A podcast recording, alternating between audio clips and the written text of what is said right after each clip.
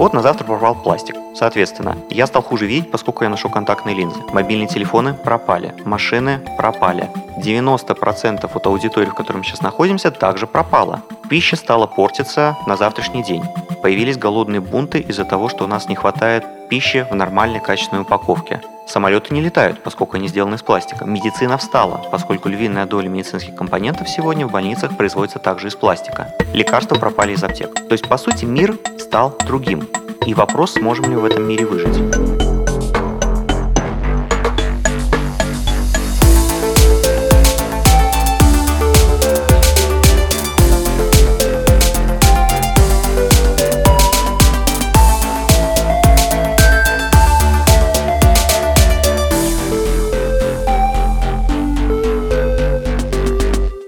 Добрый день. Вы слушаете подкаст «Бизнес-школы Сколково». Меня зовут Марина Смирнова. И сегодня поговорим вот о чем. Мы сегодня очень часто слышим такое словосочетание, как устойчивое развитие. Что же это такое? Что такое цель устойчивого развития? И главное, как это все касается каждого из нас. И сегодня в этом вопросе мы будем разбираться вместе с нашим гостем. Это Василий Фокин, руководитель направления устойчивого развития Данон по России и СНГ выпускник Сколково MBA. Здравствуйте, Василий. Добрый день. А давайте начнем с самого очевидного, простого вопроса. Что же такое устойчивое развитие? Давайте я попробую ответить несколько иначе, чем обычно. Устойчивое развитие – это, по сути, эгоистичное и рациональное отношение к нашей жизни. Почему? Потому что при устойчивом развитии мы стараемся сохранять ресурсы планеты и относиться позитивно к окружающему миру, с целью сохранения этих ресурсов для нас же самих. То есть мы хотим сделать так, чтобы завтра мы жили не хуже, чем сегодня, и не ущемляли себя в наших потребностях.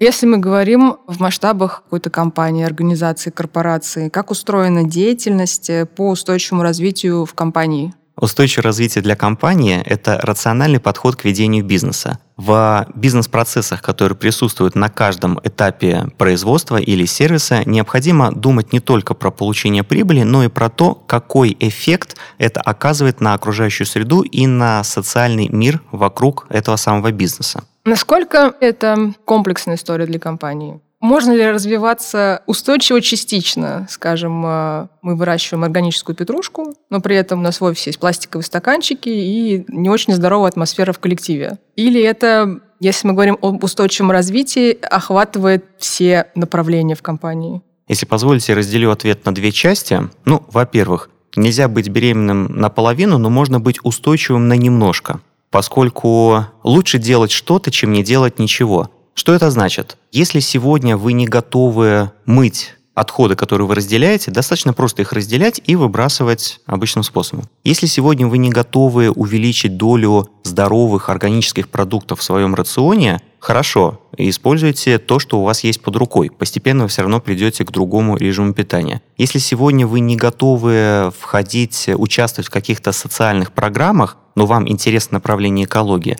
занимайтесь экологией и так далее по всем остальным вопросам. Как известно, цели устойчивого развития 17, таким образом они охватывают все отрасли бизнеса и все части нашей жизни, поэтому, повторюсь, работайте в тех направлениях, которые вам сейчас интересны и которые вы готовы охватить. Вы сейчас упомянули цели устойчивого развития, этих целей 17. Расскажите, что это за цели, кто их придумал и сформулировал? Цели устойчивого развития в нынешнем их виде были сформулированы в 2015 году Организацией Объединенных Наций, и они пришли на смену целям развития тысячелетия, которые были более гуманитарные по своему свойству. То есть они говорили о том, что нам необходимо заботиться, ну, условно, о слаборазвитых народах, обеспечить доступ к питьевой воде и доступной пище и прочее, прочее. Но те цели были менее ориентированы на бизнес. В 2015 году при пересмотре целей развития тысячелетия были приняты новые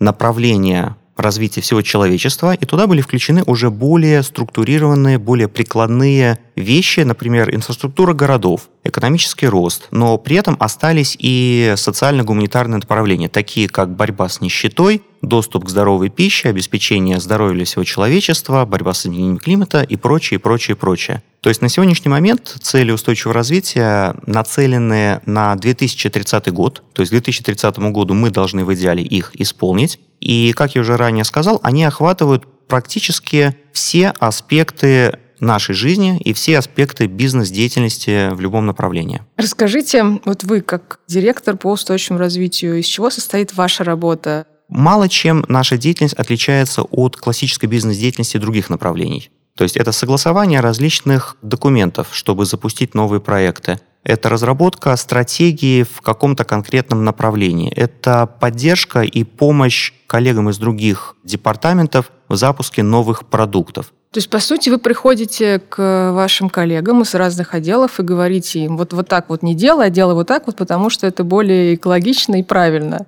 И как интересно реагируют ваши коллеги на такие предложения? Это очень плохой рецепт, и так я стараюсь никогда не делать, поскольку запрещение чего-либо или тыкание пальцем, что что-то сделано неправильно, может настроить человека против тебя. Люди, даже если понимают необходимость экологизации, социализации процессов, не всегда готовы изменить привычный ход действий. Кроме того, не всегда те действия, которые мы хотим предпринять для повышения устойчивости бизнеса, являются экономически эффективными. Таким образом, чтобы внедрить в компании принцип устойчивого развития, необходимо, во-первых, четко просчитывать, насколько это будет экономически выгодно. Необходимо смотреть, насколько тот или иной департамент или то или иное направление бизнеса готово к изменению привычных бизнес-процессов.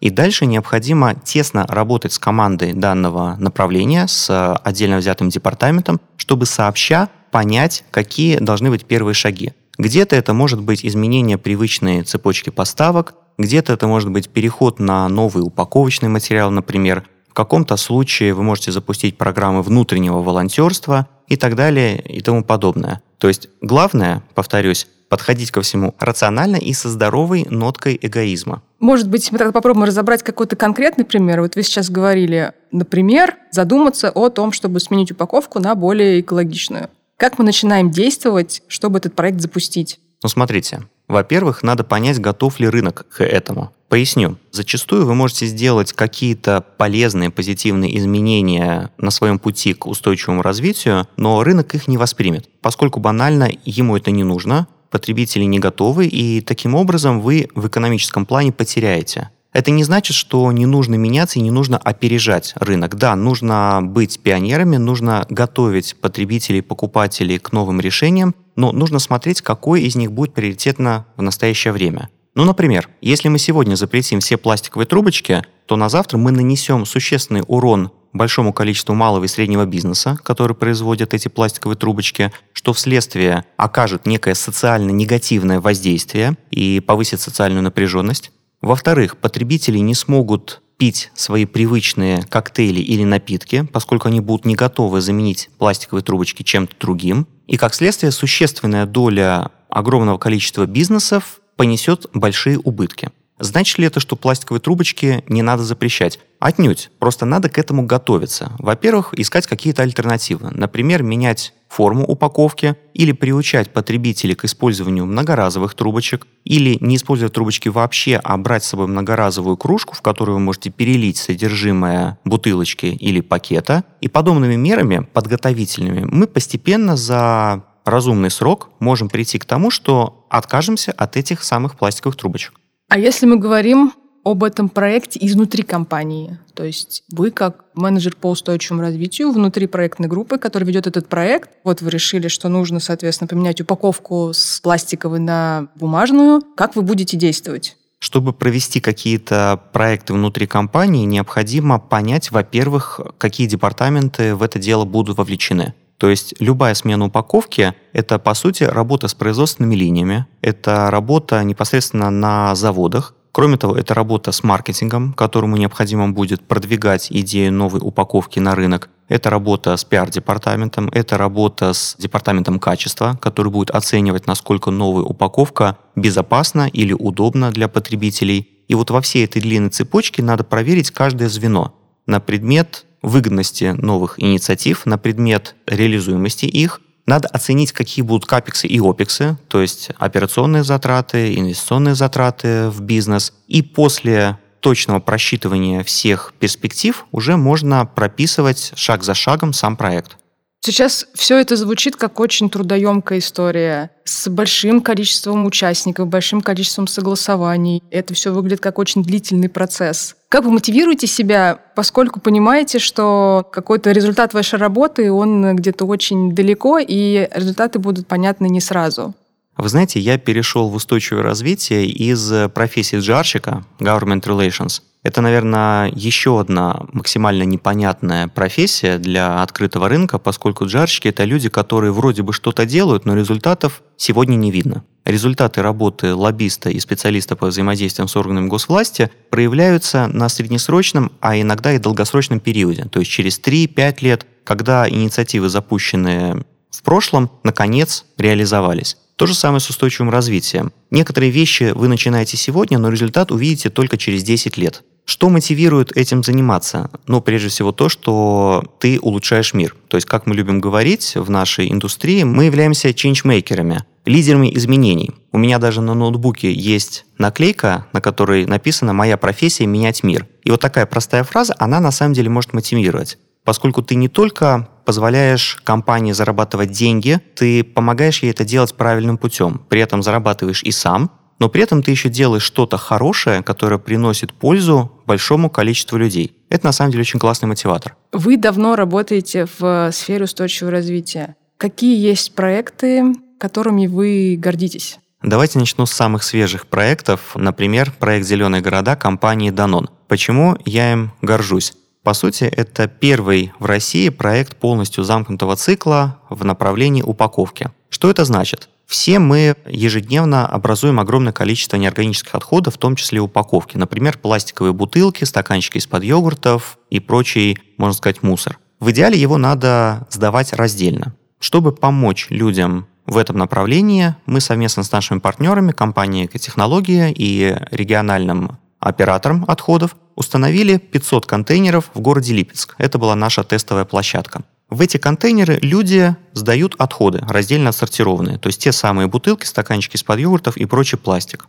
Дальше этот пластик специальным образом перерабатывается и направляется производителю упаковочной тары. Что он делает с ним? Он использует этот переработанный пластик для производства новой упаковки. Таким образом, мы получаем упаковку с содержанием вторичного пластика до 45% в нашем случае, и этот процент мы хотим повысить до 80%. Это помогает нам снизить негативный эффект на окружающую среду, повысить процент переработки и изготавливать сырье с содержанием уже переработанного пластика. То есть, по сути, замыкать цикл. Упаковка, которую мы использовали, идет в изготовление такой же самой упаковки.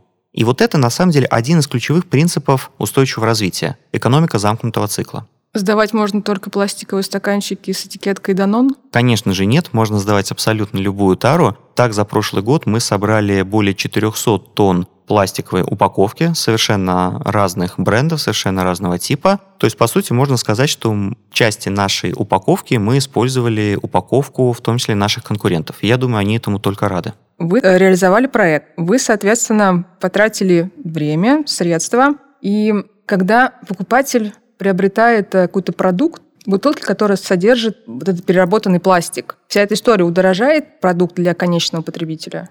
Это очень правильный вопрос. Для конечного потребителя, конечно же, нет. То есть цена остается неизменной. Но на сегодняшний день вторичный пластик зачастую стоит в России дороже, чем первичный.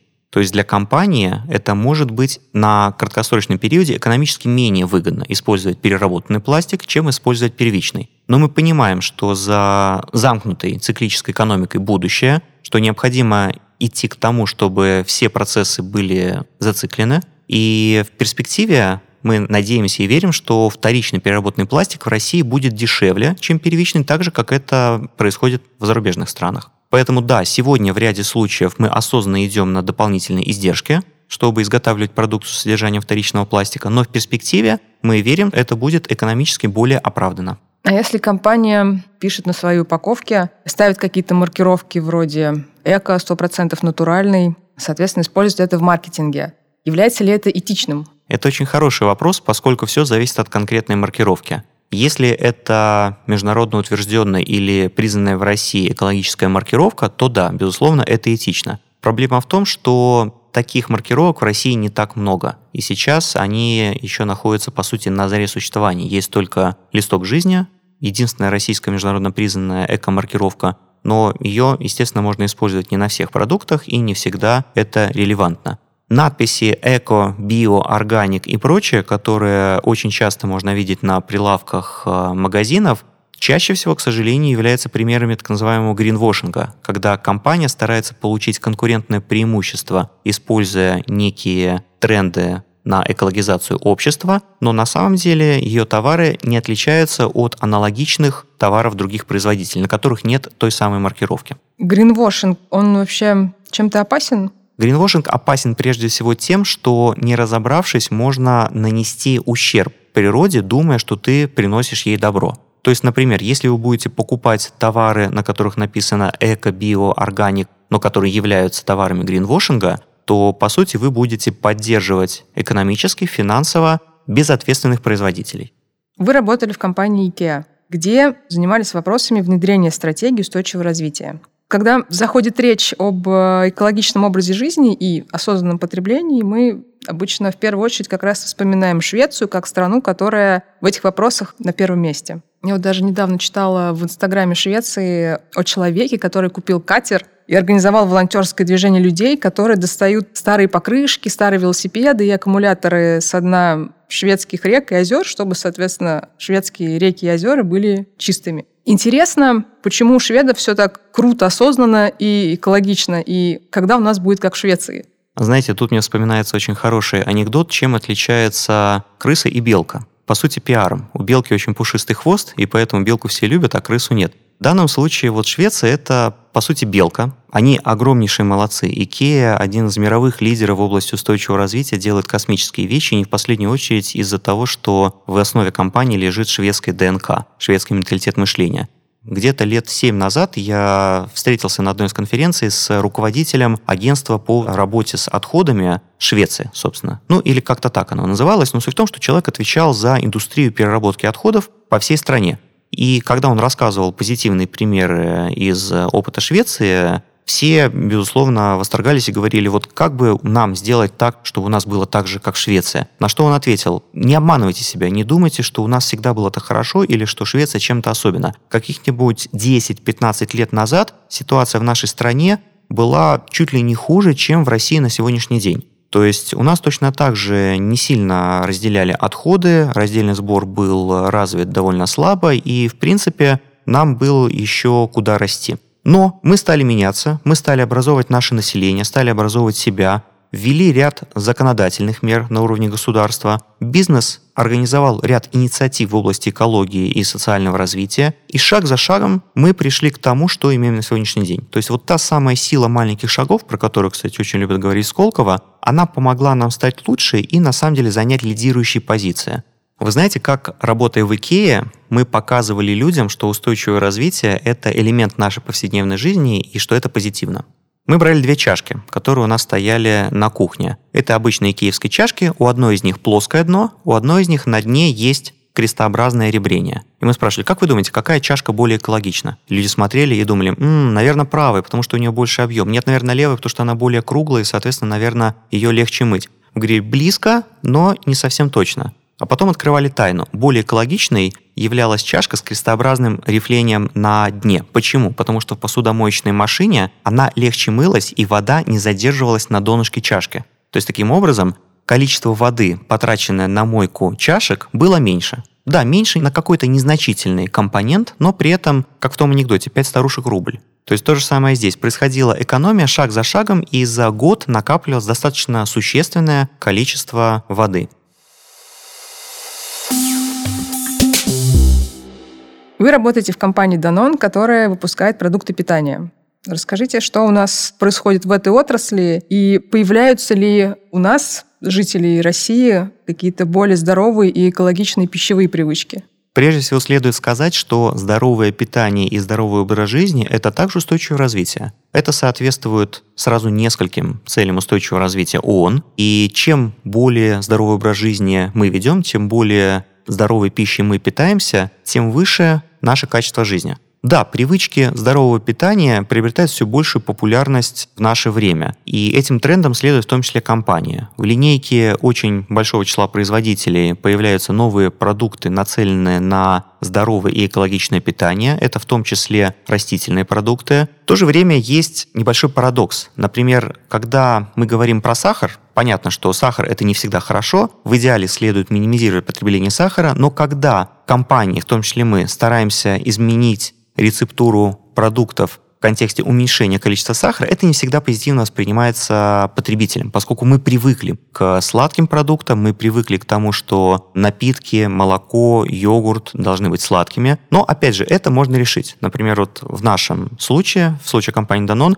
мы ищем альтернативы. Например, выпускаем продукты с медом вместо сахара или с фруктовым соком вместо того же сахара, что позволяет сделать продукцию еще более здоровой, при этом не изменяя привычных вкусовых качеств продукта. Вот интересно, то есть в этой истории движение идет, э, получается, не от потребителя, а от производителя. То есть производитель говорит, вот э, продукция, в которой меньше сахара, и дальше смотрит на то, как реагирует потребитель. А не потребитель, который говорит, что-то мне слишком сладко, давайте-ка уменьшим количество сахара.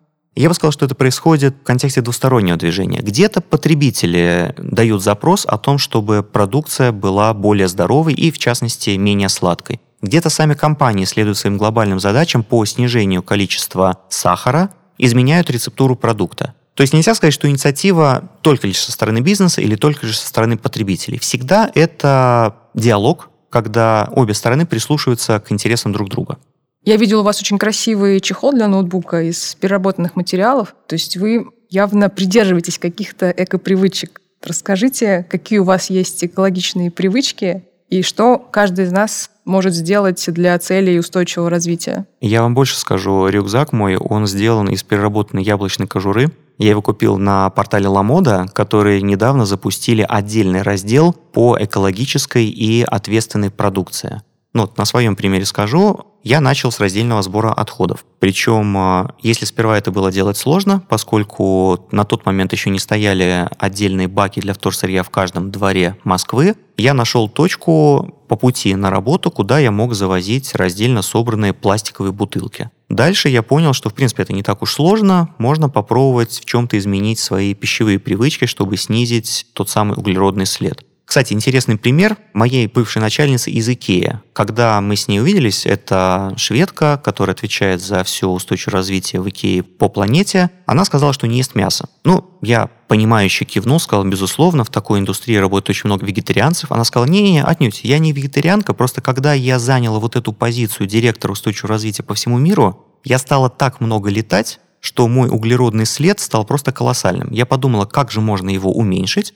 и поняла, что я смогу его уменьшить, отказавшись от употребления мяса. И таким образом она снизила тот негативный импакт, который стала производить на окружающую среду. Мне эта мысль очень откликнулась, и я стал задумываться в последующем, какие мои действия, какой импакт несут на окружающий мир. И, соответственно, я стал чаще пользоваться не личным транспортом, а каршерингом, там, где это возможно, общественным транспортом, выбирать поезд перед самолетом, когда я путешествую на короткие расстояния, например, в Санкт-Петербург и так далее. То есть, по сути, начать можно с того, что не доставляет тебе существенных неудобств, но при этом позволит почувствовать гордость за свои действия. И вот это вот чувство гордости одновременно с осознанием того, что ты реально сделал какую-то позитивную вещь, оно тебя простимулирует меняться дальше, внедрять какие-то другие привычки. Например, покупать одежду или товары из переработанных материалов, заниматься какой-то социальной повесткой, взаимодействовать с какими-то благотворительными фондами или реализовывать волонтерские инициативы. То есть шаг за шагом ты будешь внедрять новые привычки и становиться лучше. При этом, повторюсь, не доставляя себе существенных неудобств. До начала записи вы рассказывали историю о том, как слоны повлияли на появление пластика. Расскажите еще раз, пожалуйста.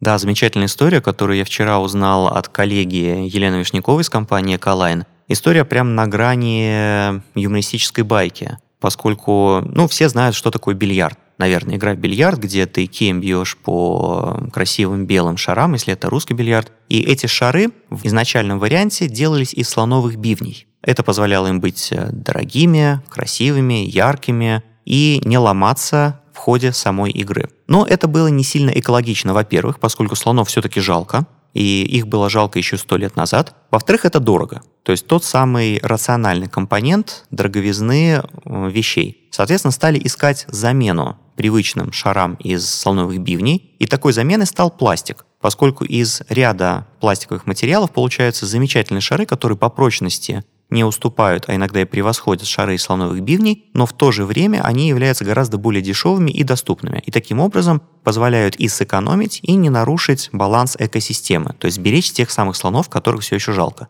Но в то же время что-то хорошее может принести и что-то плохое. И вот за этим изобретением пластика, который по сути шел на благо, в том числе для охраны слонов, появились и множество негативных моментов, которые мы сегодня наблюдаем. И микропластик, и загрязнение окружающей среды и прочее, и прочее, и прочее. О чем этот пример говорит нам? О том, что любые позитивные изменения, которые мы стараемся привнести в наш мир, их надо продумывать достаточно четко и подходить к ним рационально, предугадывая, какой импакт они могут оказать в долгосрочной перспективе. Так ли уж позитивные будут эти изменения на горизонте 50 или 100 лет. Или же это будет просто краткосрочное решение проблемы, которое потом может создать еще большие проблемы для всех нас. Вот сегодня у всех на устах пластик. Говорят, что это прям вселенское зло, происходит некая демонизация пластика, поскольку он везде на виду, пластик, пластик, пластик. Огромные горы мусора, микропластик в воде, в рыбе, то есть, по сути, мы едим частички пластика, и непонятно, как на нас это повлияет. И все кричат, давайте откажемся от пластика, давайте перейдем на другие типы упаковки. Это зло, зло, зло. Хорошо, давайте представим, что завтра пластик пропал. Помните, был такой замечательный сериал, не сильно известный, назывался он, по-моему, «Революция». И его сюжет состоял в том, что во всем мире внезапно пропало электричество. То есть вот раз, и по каким-то магическим законам электричество пропало. И показывается, как наш мир изменился. И это мир совершенно другой. Это некая постапокалиптическая картина, в которой люди пытаются выжить, борются друг с другом и прочие негативные эффекты. Вот на завтра пропал пластик. Соответственно, я стал хуже видеть, поскольку я ношу контактные линзы. Мобильные телефоны пропали, машины пропали. 90% от аудитории, в которой мы сейчас находимся, также пропала. Пища стала портиться на завтрашний день. Появились голодные бунты из-за того, что у нас не хватает пищи в нормальной качественной упаковке. Самолеты не летают, поскольку они сделаны из пластика. Медицина встала, поскольку львиная доля медицинских компонентов сегодня в больницах производится также из пластика. Лекарства пропали из аптек. То есть, по сути, мир стал другим. И вопрос, сможем ли в этом мире выжить. Поэтому, опять же, позитивные какие-то идеи борьбы за экологию и противодействие пластику – это хорошо. Но надо подходить ко всему рационально, поскольку если мы запретим внезапно то, что сегодня является привычным, мы, по сути, выстрелим себе в ногу, чего мы, конечно же, не хотим. Спасибо. Перейдем к вопросам о школе. Почему вы выбрали Сколково для получения степени MBA и зачем вообще пошли учиться на MBA? Следует отметить, что про школу Сколково я знаю фактически с момента ее создания поскольку я тесно был связан с компанией «Тройка Диалог», много моих близких людей и друзей там работали, и, соответственно, фигура Рубена Варданяна, одного из основателей школы, являлась для меня одной из знаковых личностей на российском рынке, поскольку для меня это пример того самого ответственного подхода к бизнесу, когда ты не только зарабатываешь деньги, но стараешься увеличить позитивный импакт на окружающее общество, на окружающую среду и мир вокруг нас. И эти идеи я увидел и в самой бизнес-школе Сколково. То есть мы не только стремимся стать лучше сами, мы стремимся сделать лучший мир вокруг нас. Это откликается моим профессиональным целям – становиться лучше как эксперт, как специалист и профессионал, в то же время меняя мир вокруг в лучшую сторону. В нашей повседневной жизни мы общаемся с ограниченным кругом людей. Это наши близкие, наши друзья, наши коллеги. И так или иначе у нас есть некие шоры на глазах, поскольку год за годом мы находимся в одной и той же среде, мы редко видим то, что происходит в других индустриях, в других коллективах, в других сообществах или в других социальных слоях.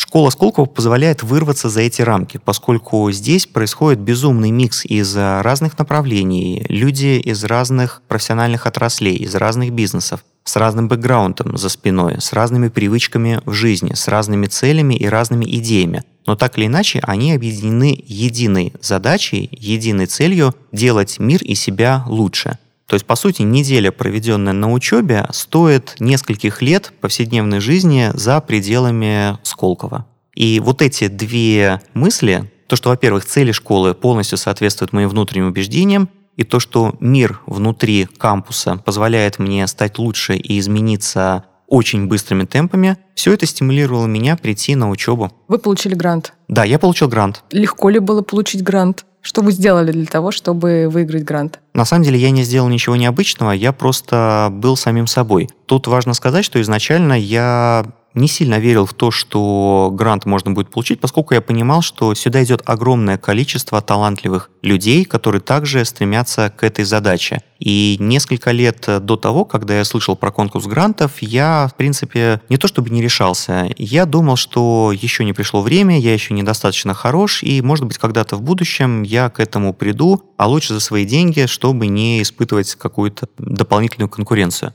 В итоге, видимо, время настало, я решил, что хватит думать, хватит переживать, там, достоин, недостоин, насколько я хорошо буду смотреться на фоне других. Я просто подал документы и шел этап за этапом по всем а, шагам отбора, дойдя до финала. В финале я защитил кейс, рассказав те мысли, которые были у меня в голове, также не стараясь казаться каким-то особенным, а просто стараясь быть собой. И в результате я узнал, что я оказался в числе победителей. Василий, спасибо огромное, что приняли приглашение приехали к нам, и спасибо за классный, интересный разговор. Спасибо большое.